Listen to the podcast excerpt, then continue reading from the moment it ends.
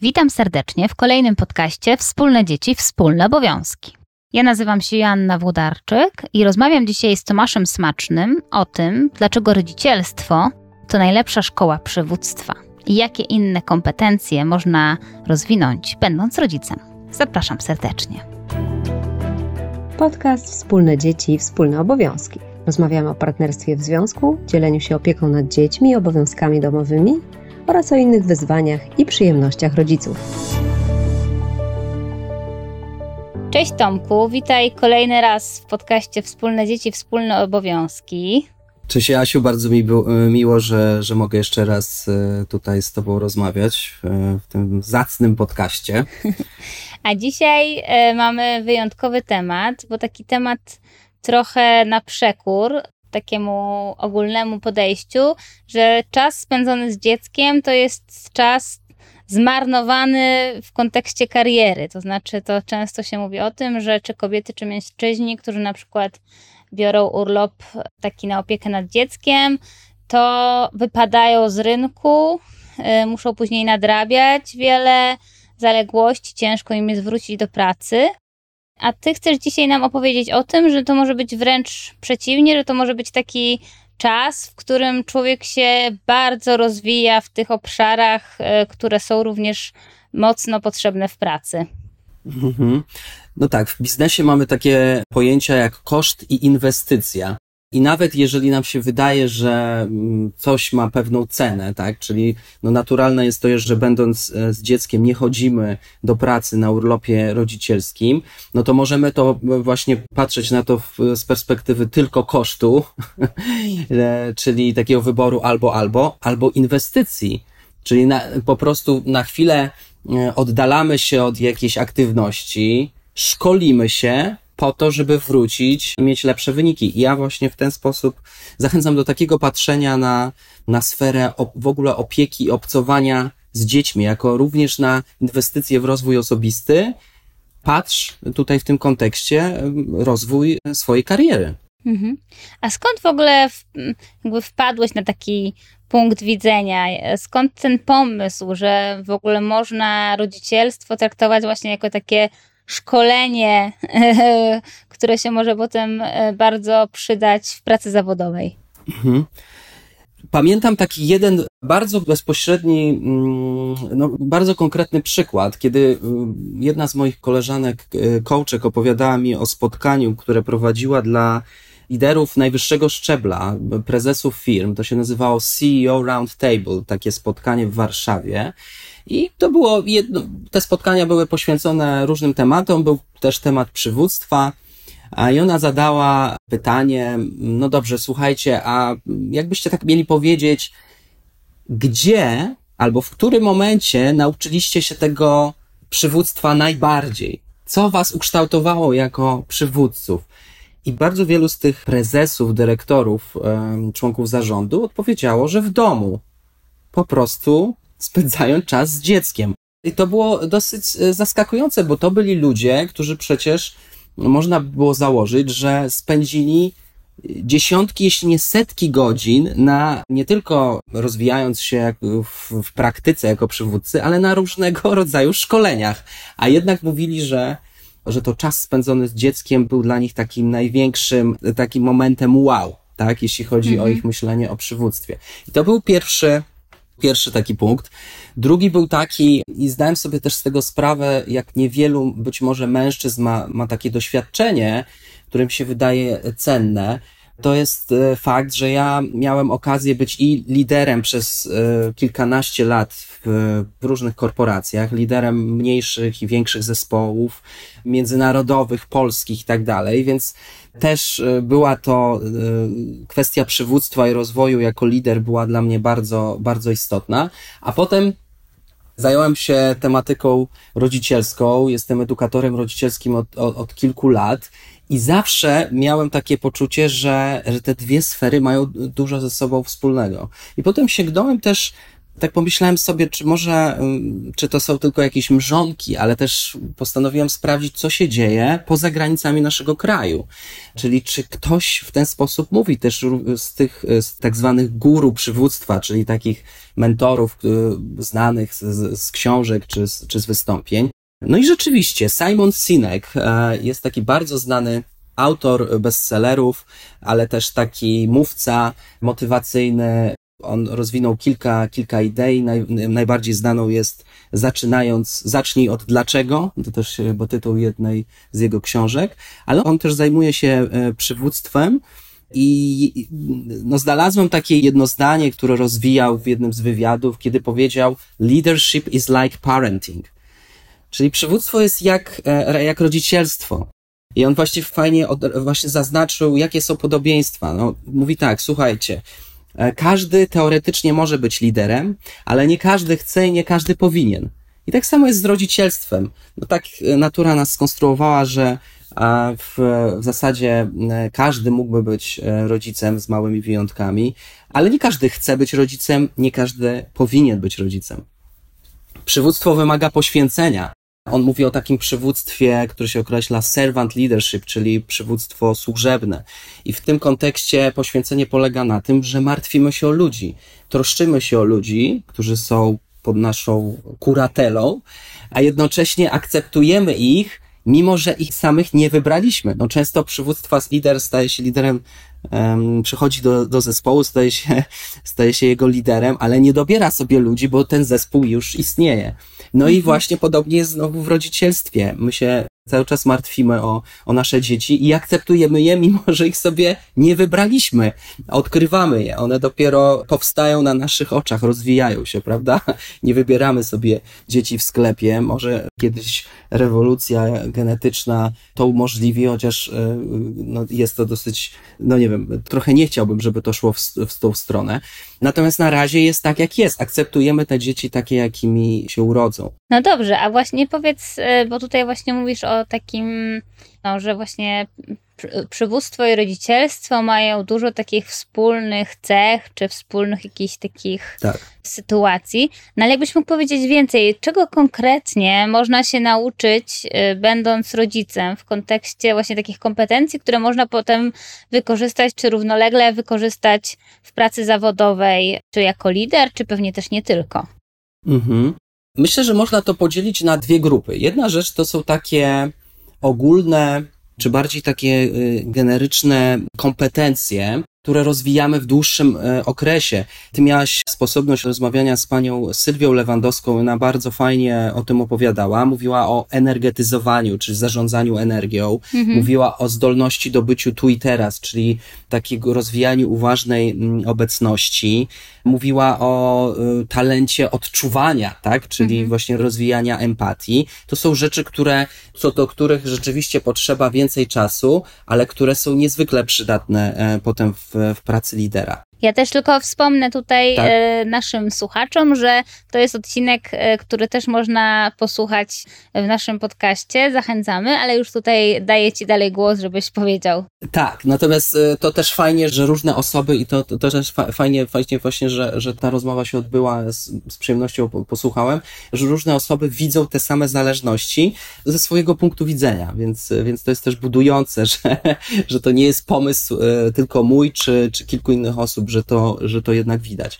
Natomiast już wracając do Twojego pytania, oprócz tych kompetencji takich e, bardziej generycznych, można też wskazać na takie specyficzne wręcz techniki radzenia sobie w różnych sytuacjach e, związanych z biznesem, których możemy się nauczyć spędzając czas z dzieckiem. Na przykład, jak wykorzystać informację zwrotną do motywowania. Tak? To jest jeden przykład. Dwa, jak wykorzystać naukę rozwiązywania konfliktów między naszymi dwójką naszych dzieci bądź dziećmi na placu zabaw do rozwiązywania konfliktu między członkami naszego zespołu. Trzy, jak wykorzystać taką zdolność do angażowania wokół wspólnego celu, na przykład wspólnego posprzątania mieszkania, do tego, żeby zaangażować ludzi do wspólnego projektu, który często nie jest przyjmowany z entuzjazmem, tak jak sprzątanie mieszkania, prawda? Jak y, komunikować granice, mówić nie drugiej stronie, czyli dziecku, ale no nie z szacunkiem, tak, i bez takiej, takiej złości. Jak sobie na przykład e, radzić w sytuacji, kiedy, kiedy dziecko jest zawiedzione, kiedy doznaje jakiejś porażki, tak? Jeżeli wiemy, jak, w jaki sposób, w jaki sposób się odnieść do tego w domu, to na pewno łatwiej nam będzie jako, jako liderom też y, rozmawiać z zespołem czy członkami zespołu, kiedy coś nie idzie. Więc y, to są takie sytuacje bardzo typowe i one się powtarzają. I naprawdę można się tutaj sporo nauczyć. Mhm. No ja też mi się tak skojarzyło, że ostatnio brałam udział e, w takim procesie rekrutacyjnym i w rozmowie o po tym, jak zrobiłam jakieś zadanie rekrutacyjne, dostałam taką informację zwrotną, że ta osoba jest pod wrażeniem, jak ja szybko to zrobiłam, w sensie takim, że e, tutaj dostałam zadanie, po kilku dniach odesłałam, mimo że miałam termin jakby dłuższy. Wynikało to z tego, że ja po prostu mam bardzo ograniczony czas i musiałam się jakby sobie to tak zorganizować, żeby, żeby to wszystko jakby połączyć. I moja pierwsza myśl to była taka, mam dziecko, muszę być dobrze zorganizowana. Więc jak najbardziej tutaj też widzę te zależności, ale może też chcesz powiedzieć jakiś jeden konkretny przykład, e, jak te umiejętności rodzicielskie, czy te umiejętności, które rozwijamy jako rodzice, trochę chcąc, nie chcąc, mogą się przydać właśnie w, w pracy. Mhm. E, tak, no tu jeszcze właśnie poruszyłaś to planowanie, zorganizowanie, to jest właśnie też taka generyczna kompetencja, która absolutnie, no myślę, że, że, że strzela w górę i, i poprawiamy swoją efektywność. A jeśli chodzi o, o, o przykład taki konkretny sytuacyjny, to bardzo chętnie e, właśnie motywowanie dzięki właściwej informacji zwrotnej. Wyobraźmy sobie, że że jesteśmy liderami jakiegoś projektu, czy liderami, formalnymi liderami zespołu, no i ktoś z członków naszego zespołu przygotowuje prezentację, którą ma w imieniu naszego zespołu, w imieniu naszego teamu gdzieś, gdzieś pokazać. Często jest tak, że, że tą prezentację przed no, takim publicznym wystąpieniem konsultuje właśnie z liderem, prawda? No i przychodzi ktoś, ktoś taki do nas z pytaniem, co, co sądzisz, co myślisz, e, daj mi swoje uwagi. No i teraz y, przenieśmy się na chwilę y, do sytuacji domowej. Wyobraźmy sobie, że no, nasze dziecko dosyć naturalnie po narysowaniu rysunku przybiega do nas z taką radością i żeby nam ten rysunek pokazać, tak? I przybiega do nas i krzyczy, mamo, tato, zobacz, tak? Prawda? Nawet bez, bez jakiegoś tam oczekiwania, ale chce się tym e, podzielić. Teraz właśnie możemy zareagować na, na to, co dziec, nasze dziecko e, narysowało na różne, na różne sposoby. Dosyć takim spontaniczną reakcją, bardzo na takim bardzo ogólnym poziomie jest taka reakcja, ja to nazywam reakcją ty albo ja, czyli ty, czyli za, zaczynamy chwalić nasze dziecko. Ojejku, jaki ty jesteś zdolny, ojejku, jak ty pięknie narysowałeś, ojejku, jakie to jest, jak wspaniale tutaj sobie poradziłeś, prawda? I tak komplementujemy tego małego człowieka po drugiej stronie. Może być też taka reakcja ja, czyli ojejku, jak, jaki jestem dumny z ciebie, jaka jestem dumna z ciebie, jaki jestem no, szczęśliwy, jaki jestem po prostu pod wrażeniem tego, co tutaj y, widzę. A ja zachęcam do tego, żeby oprócz takich bardzo ogólnych reakcji ty i ja, żeby spojrzeć również na, czy zacząć od tego, żeby docenić wysiłek. E, bo my już tu się skupiamy na, na tym efekcie, a tymczasem no, w, dłuższej, e, w dłuższym okresie to, co buduje motywację również do powtarzania tego dzieła w przyszłości, to jest między innymi docenienie tego wysiłku, że on miał znaczenie. Więc można by było mm, zacząć od tego, że za, zanim w ogóle przejdziemy do tego, co jest narysowane, żeby zauważyć, że nasze dziecko, na przykład widziałem, czy widziałam, że e, poświęciłeś na ten rysunek całe popołudnie. Albo widziałam, że no, próbowałeś coś e, narysować, ale pogiąłeś, e, podarłeś kartkę, no byłaś być może z tego niezadowolona, próbowałaś jeszcze raz. To wymagało zapewne od ciebie dużo cierpliwości. Albo to nie, to wyglądało na to, że nie było to proste, prawda? Czyli żeby docenić czas, cierpliwość, trud, zaangażowanie, po to, żeby właśnie to zauważyć. No bo wtedy e, dziecko dostaje taki komunikat, to jest ważne. Nie tylko to, co przyniosłem, tylko to jest ważne. A to, co przyniosłem, może czasami być lepsze albo gorsze, ale ważniejsze jest to, to zaangażowanie. No i potem możemy przejść, e, ok, jeżeli już e, gdzieś wyjdziemy z tego schematu ja i ty, e, to możemy przejść do tego, co rzeczywiście jest na tym rysunku i zauważyć bardzo konkretne rzeczy, tak? Czyli na przykład powiedzieć, o, widzę, że użyłeś takich kolorów, widzę, że, nie wiem, ta cała kartka jest um, zamalowana, albo i wprost przeciwnie, że użyłeś tylko kawałek, e, wykorzystałeś tylko kawałek kartki, e, a reszta pozostaje nie, niezapełniona, prawda? Widzę, że mm, jest tutaj kilka postaci, no i tutaj się już mogą po, pojawiać pewne, e, pewne pytania, tak? Że no nie jestem pewien, co to jest za postać, możesz mi o tym opowiedzieć, prawda?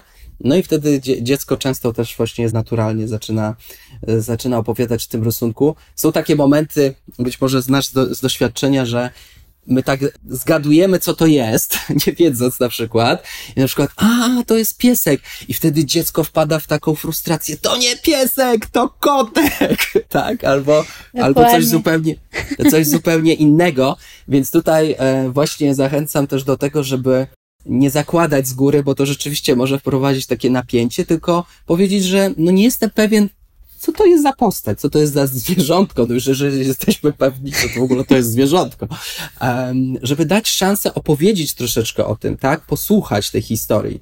Tak, mi się kojarzy też tak, że y, też tak się, ja już czytałam na różnych forach, nie wiem, rodzicielskich i tak dalej, że często taką reakcją dobrą to jest, czy tobie się podoba ten rysunek? E, I też tak się zastanawiam, czy to można przenieść właśnie tutaj do relacji pracowej i bardziej, zanim jakoś, nie wiem, wypowiemy swoją opinię, to zapytać właśnie tego pracownika, co, czy pracownicę, co on, czy ona myśli o tym, co, co przy, czy są zadowoleni z tego efektu. Mhm. Tak, ale to fajnie też, że to podniosłaś, bo to pytanie y, zwrotne, czy tobie się to podoba, to prawdopodobnie jest następstwo tego, że dziecko nas pyta, czy nam się to podoba. Tak, tak, tak. Prawda? I to rzeczywiście jest takie właśnie pytanie tricky, w tym sensie, że y, ono zachęca nas do tego, żebyśmy mówili o tym z perspektywy ja i ono, i koncentrujemy się na naszych impresjach, prawda, a nie na tym, co jest y, treścią tego rysunku. Dziecko wtedy rzeczywiście może złapać e, taki, no za bardzo koncentrować się na nas, czy naszej reakcji, zamiast na tym, co, na swojej pracy, prawda, czy na tym, co je, je pasjonuje. Mhm. Natomiast wracając do, przechodząc teraz właśnie do, do, do mm, tego kontekstu biznesowego i wyobraźmy sobie, że właśnie, że, że członek naszego zespołu przynosi prezentację, to zanim wskoczymy w, w, w treść tej prezentacji, a często właśnie tak jest, że lecimy już od razu tam, ok, to zaczynamy punkt po punkcie, jedziemy po prostu z konkretami, to żeby zacząć od tego, żeby zauważyć wysiłek, który ta osoba wniosła, pracując nad tą prezentacją. I rzeczywiście można, być może innymi słowami, ale można, można nawet zapytać, słuchaj, no, wiem, że pracowałeś nad tym przez ostatni tydzień, bo wtedy tam się umówiliśmy, że zaczynamy pracę. Jak ci z tym było? Jak ci się nad tym pracowało? Po prostu. Takie impresje z samego procesu twórczego, prawda? Mhm. Takie, takie wrażenia. Żeby, żeby też zauważyć, że to jest istotne, tak? Że my to zauważamy. Myślę, że to, mm, że to wpływa jednak na motywację, że nie tylko efekt jest ważny, ale właśnie to zaangażowanie i praca. Wysiłek. Mhm. Wysiłek. Potem właśnie mamy te specyficzne uwagi, tylko że one mogą być też, y, możemy je przedstawić w taki neutralny sposób, czyli dokładnie tak jak z tym rysunkiem, coś zauważamy. Na przykład, y, powiedzmy, że widzimy, że jeden slajd jest zapisany od góry do dołu maczkiem, tak? I jakby, no, z naszej perspektywy to od razu sobie to oceniamy, no nie, to będzie nieczytelne, jak my puścimy taki slajd, no to nikt tego w ogóle nie przeczyta, no, mało ciekawy ten slajd, prawda? Ale zamiast przedstawić tą opinię od razu z góry, no to można spróbować sobie jakby wstrzymać się z, z tym przez chwilę i zaangażować właśnie tego twórcę w odkrywanie tych zależności i po prostu zauważyć coś. No, zauważam, że rzeczywiście ten slajd jest zapisany, że jest tu bardzo dużo treści, tak? Nie mówimy o tym, czy to jest dobre, czy to jest złe, ale pozwólmy skomentować, być może ta osoba w tym momencie wpadnie na to i to będzie znacznie bardziej wartościowe, że ona odkryje, że a tak, rzeczywiście, tutaj chyba przesadziłem, prawda? Niż żebyśmy my jakby tak od razu narzucali te nasze opinie i po prostu zrób tak, bo tak jest dobrze. Mhm. Mm, możemy Mhm. Uf, uf, uf. Tak jak o tym rozmawiamy teraz, to tak mówię, że z jednej strony no, y, pokazuje, jak dużo faktycznie można się nauczyć, będąc rodzicem, e, i można to potem wykorzystać w pracy.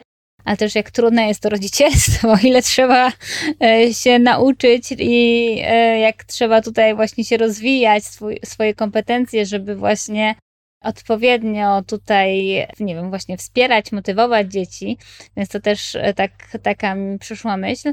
Natomiast mam takie pytanie do ciebie, czy uważasz, że są jakieś, nie wiem, granice, czy y, jakieś takie y, jednak y, różnice, że to nie jest takie przełożenie jeden do jeden i gdzie tutaj uważać, żeby nie za mocno pójść w takie przekładanie tych rzeczy, które są przydatne, czy których używamy w domu w stosunku do dzieci, w, w pracy, tak? No bo jednak to są dwie różne sfery. Mhm. E, wiesz co, jeszcze odniosę się do tego twojego komentarza, że to, że to rodzicielstwo jest takie wymagające i trudne i rzeczywiście w swoich e, webinarach, które prowadzę dla firm, e, zadaję czasami właśnie, mówiąc o tym przełożeniu kompetencji, transferze kompetencji rodzicielskich na biznes, zadaję takie proste pytanie. Słuchajcie, z kim łatwiej się dogadać? Z dzieckiem czy z dorosłym? No i jednak rodzice, rodzice odpowiadają, no nie, no jednak z dorosłym, tak? Z dorosłym jest łatwiej się dogadać. No i to świadczy właśnie o tym, gdzie jest, gdzie jest większy trud, ale to też podpowiada nam, że jeżeli wejdziemy w to rodzicielstwo głębiej i rzeczywiście zaangażujemy się i nauczymy się, jak się lepiej dogadywać z dziećmi, to z dorosłymi będzie nam znacznie prościej. Mhm. I teraz, jeżeli ty mnie pytasz, gdzie tu są granice właśnie w tym transferze, często też słyszałem takie komentarze, no tak, ale przecież w pracy nie jesteśmy rodzicami, prawda? Pracy nie jesteśmy rodzicami, no i że nasz, nasi koledzy, koleżanki z pracy to nie są nasze dzieci. No tak, jakby tutaj, tutaj nie, to oczywiście tak jest i mm, natomiast w tym, w tym komentarzu też się kryje takie, takie założenie, że, że być może mm, w stosunku do dzieci to my jesteśmy tacy, nie wiem jak to powiedzieć, e, tacy zbyt pobłażliwi albo tacy traktujemy je z przymrużeniem oka, niepoważnie. Też prawda? o tym pomyślałam, tak, że to tak? może być takie przełożenie w myśleniu naszym o dzieciach, nie? Dokładnie, że przecież to, to są jakieś takie mało poważne rzeczy, my traktujemy te dzieci niepoważnie. I właśnie tutaj to jest, to jest ta pułapka, tak? A ale jeżeli traktujemy dzieci z szacunkiem poważnie, poważnie w tym sensie nie, nie jak dorosłych, tylko po prostu z szacunkiem, no to tak nie pomyślimy, prawda? Czasami mi się zadaje e, pytanie drugą stronę.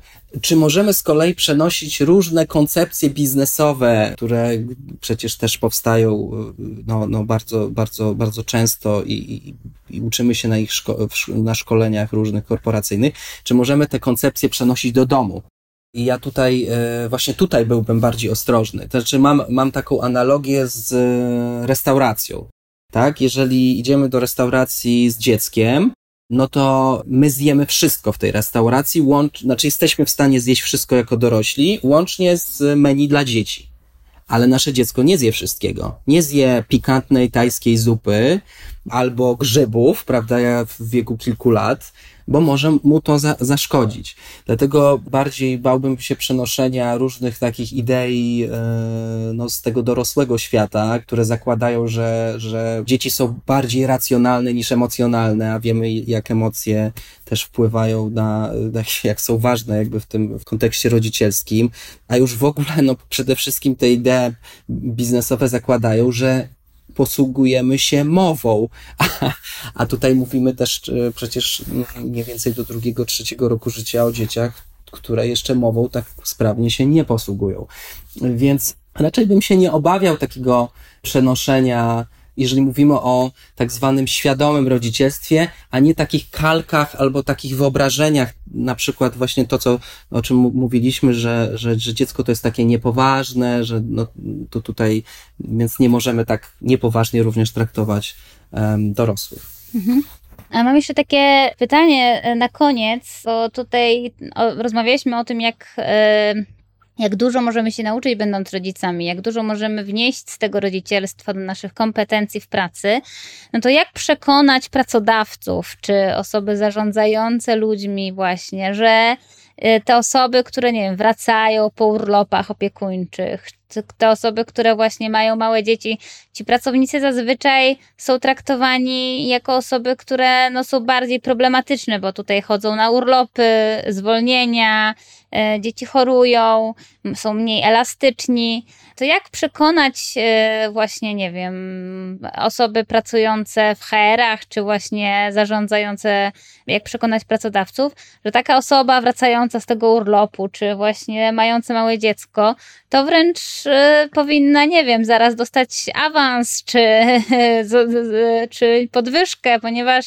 jej kompetencje teraz intensywnie się rozwijają i właśnie przychodzi takie intensywne szkolenie kompetencji miękkich szczególnie, prawda? Mhm. No bardzo, bardzo trudne pytanie zadałaś, ale myślę sobie, że tak, że dobrze w ogóle, że, bo to jest tak, że jak, jak, żeby jakaś idea została wzięta pod uwagę przez mainstream, czy przez szersze grono, to dobrze, żeby się pojawiała w różnych miejscach. I na przykład, jeżeli my tu sobie rozmawiamy o tym mm, przełożeniu kompetencji i ja widzę, że już była taka rozmowa właśnie z panią Sylwią e, Lewandowską, która pracuje też z, e, no, z osobami na najwyższym szczeblu w różnych organizacjach. I jeżeli możemy wskazać tym osobom decyzyjnym, że to nie tylko pani Sylwia Lewandowska i Tomasz Smaczny, ale na przykład Simon Sinek, który jest naprawdę guru e, przywództwa i w jednym ze swoich wystąpień dostał pytanie, jaką poleca najbardziej, najlepszą książkę o przywództwie i proszę sobie wyobrazić, że Simon Sinek odpowiedział, że poleca książkę Jak mówić, żeby dzieci nas słuchały że uważa, że to jest e, jedna z najlepszych książek o przywództwie, tak? Więc jeżeli, to jest troszkę tak, że, że jeżeli dużo osób o tym mówi i te głosy docierają, no to się zaczyna, zaczynamy zastanawiać. To jest jakby taka pierwsza rzecz, czyli po prostu integrować te, te czy, czy nagłaśniać, jeżeli już mówimy z punktu widzenia podcastu, czy narzędzi, których ma, ma, mamy, żeby tych głosów było coraz więcej. Natomiast druga rzecz, no to jest przekonać się na własnym przykładzie. I tutaj rzeczywiście zgadzam się, e, to już słyszałem mm, bodajże w, od ciebie, czy, czy w ogóle od was z Fundacji Sherdecker, ale też w tej rozmowie z, z panią Sylwią Lewandowską, no nie ma, nie ma w zasadzie lepszego przykładu niż przykład idący z góry, czyli jeżeli osoba na, na wyższym stanowisku sama tego doświadczy, były takie mm, też, y, przecież zdaje się, że to w Japonii, tak? Jeden z ministrów, nie wiem, być może coś mylę, ale, ale słyszałem też w takim przykładzie ministra, y, jednego z ministrów. Który e, wziął urlop, tak. Tak, tak. który wziął mhm. urlop i, i potem e, nagle to się stało, prawda? To się, to fala poszła.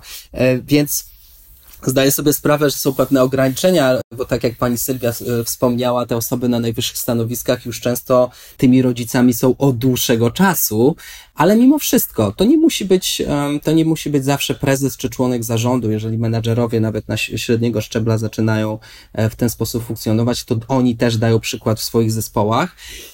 Więc to jest, e, to jest kwestia jakiegoś takiego no zawsze jest forpoczta, zawsze jest jakiś, e, jakaś grupa awangarda, która próbuje, tych ludzi jest coraz więcej, więc teraz kwestia czasu, żeby się inni o tym doświadczeniu dowiedzieli. I tu jest dosyć ciekawa, wydaje mi się też rola właśnie HR-ów czy osób y, odpowiadających za różnorodność, inkluzywność, żeby dali możliwość wypowiedzenia się tym rodzicom, e, którzy wracają z urlopów rodzicielskich, również w kontekście tego, czego oni się nauczyli. To może być naprawdę no, otwierające oczy, tak, dla wielu osób, żeby oni opowiedzieli o tym, jak oni widzą swój rozwój, tak, jak oni widzą zmianę, która się w nich dokonała i w jaki sposób ta zmiana może im pomóc w pracy. No to wy, wystarczy tylko pokierować taką rozmową, zadać właściwe pytania, żeby oni mogli, mogli się nad tym w ogóle e, zastanowić i w ten sposób też dać e, do myślenia innym osobom e, w organizacji, tak? Uważam, że to jest świetny pomysł, tym bardziej, że wiele osób wracających po urlopach, no w Polsce nadal to często są matki, mają takie poczucie właśnie, że po tej przerwie do niczego się już nie nadają, tak? I że mają takie trudności, żeby jakby znaleźć w sobie te poczucie e, jakby że są wartościową pracownicą, tak? Więc mi się wydaje, że coś takiego też mogłoby tak wesprzeć na tym trudnym, w tym trudnym początku, że to nie jest tak, że właśnie wypadłam czy wypadłem na ten czas pracy i teraz muszę po prostu nadrabiać, tylko wręcz przeciwnie. Rozwinęłam się, rozwinąłem się w innym obszarze i mogę teraz to wnieść coś nowego do tej organizacji. Tak, może na koniec jeszcze taki apel właśnie do wszystkich, którzy y, słuchają, że właśnie może inwestujmy w rodziców, doceniajmy ich w pracy, bo przecież na te szkolenia przywódcze to idzie straszna kasa, prawda? W tych wszystkich firmach. No właśnie, to jest niesamowite. Wiesz, jeżeli sobie spojrzymy na to z takiej perspektywy biznesowej, idzie na to straszna kasa, a tu tymczasem mamy, y, no mamy niesamowitą synergię, niesamowita synergia. Nie dość, że mamy dar, powiedzmy w cudzysłowie, darmowe szkolenie, prawda?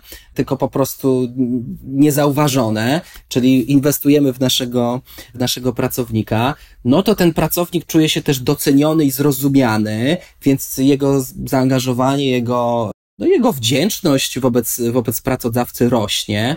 Więc i korzystają na tym i, i, i pracodawcy, i rodzice, i wreszcie skorzystają same dzieci, bo jeżeli, bo jeżeli rodzic nie będzie miał takiego poczucia też, że musi wybierać, już mówię teraz bardziej rzeczywiście w stronę ojców, tak? Że, że tu ojcowie podejmują jakieś trudne decyzje, albo, albo, no to dzielimy się, to, to może ty, mamo, tak, moja partnerko, ty się będziesz zajmować dzieckiem, będę robił karierę, bo tego się nie da połączyć. Jeżeli ten mężczyzna pomyśli sobie, hej, to też jest sposób na mój rozwój osobisty i zawodowy, no to będę więcej czasu z, y, z dzieckiem, więc dziecko też skorzystało, będzie miało, e, miało tego rodzica więcej i będzie on bardziej uważny. Mhm. Więc e, rzeczywiście, no, wydaje się, że naprawdę to jest taka zmiana e, społeczna, która ma no, mnóstwo pozytywów.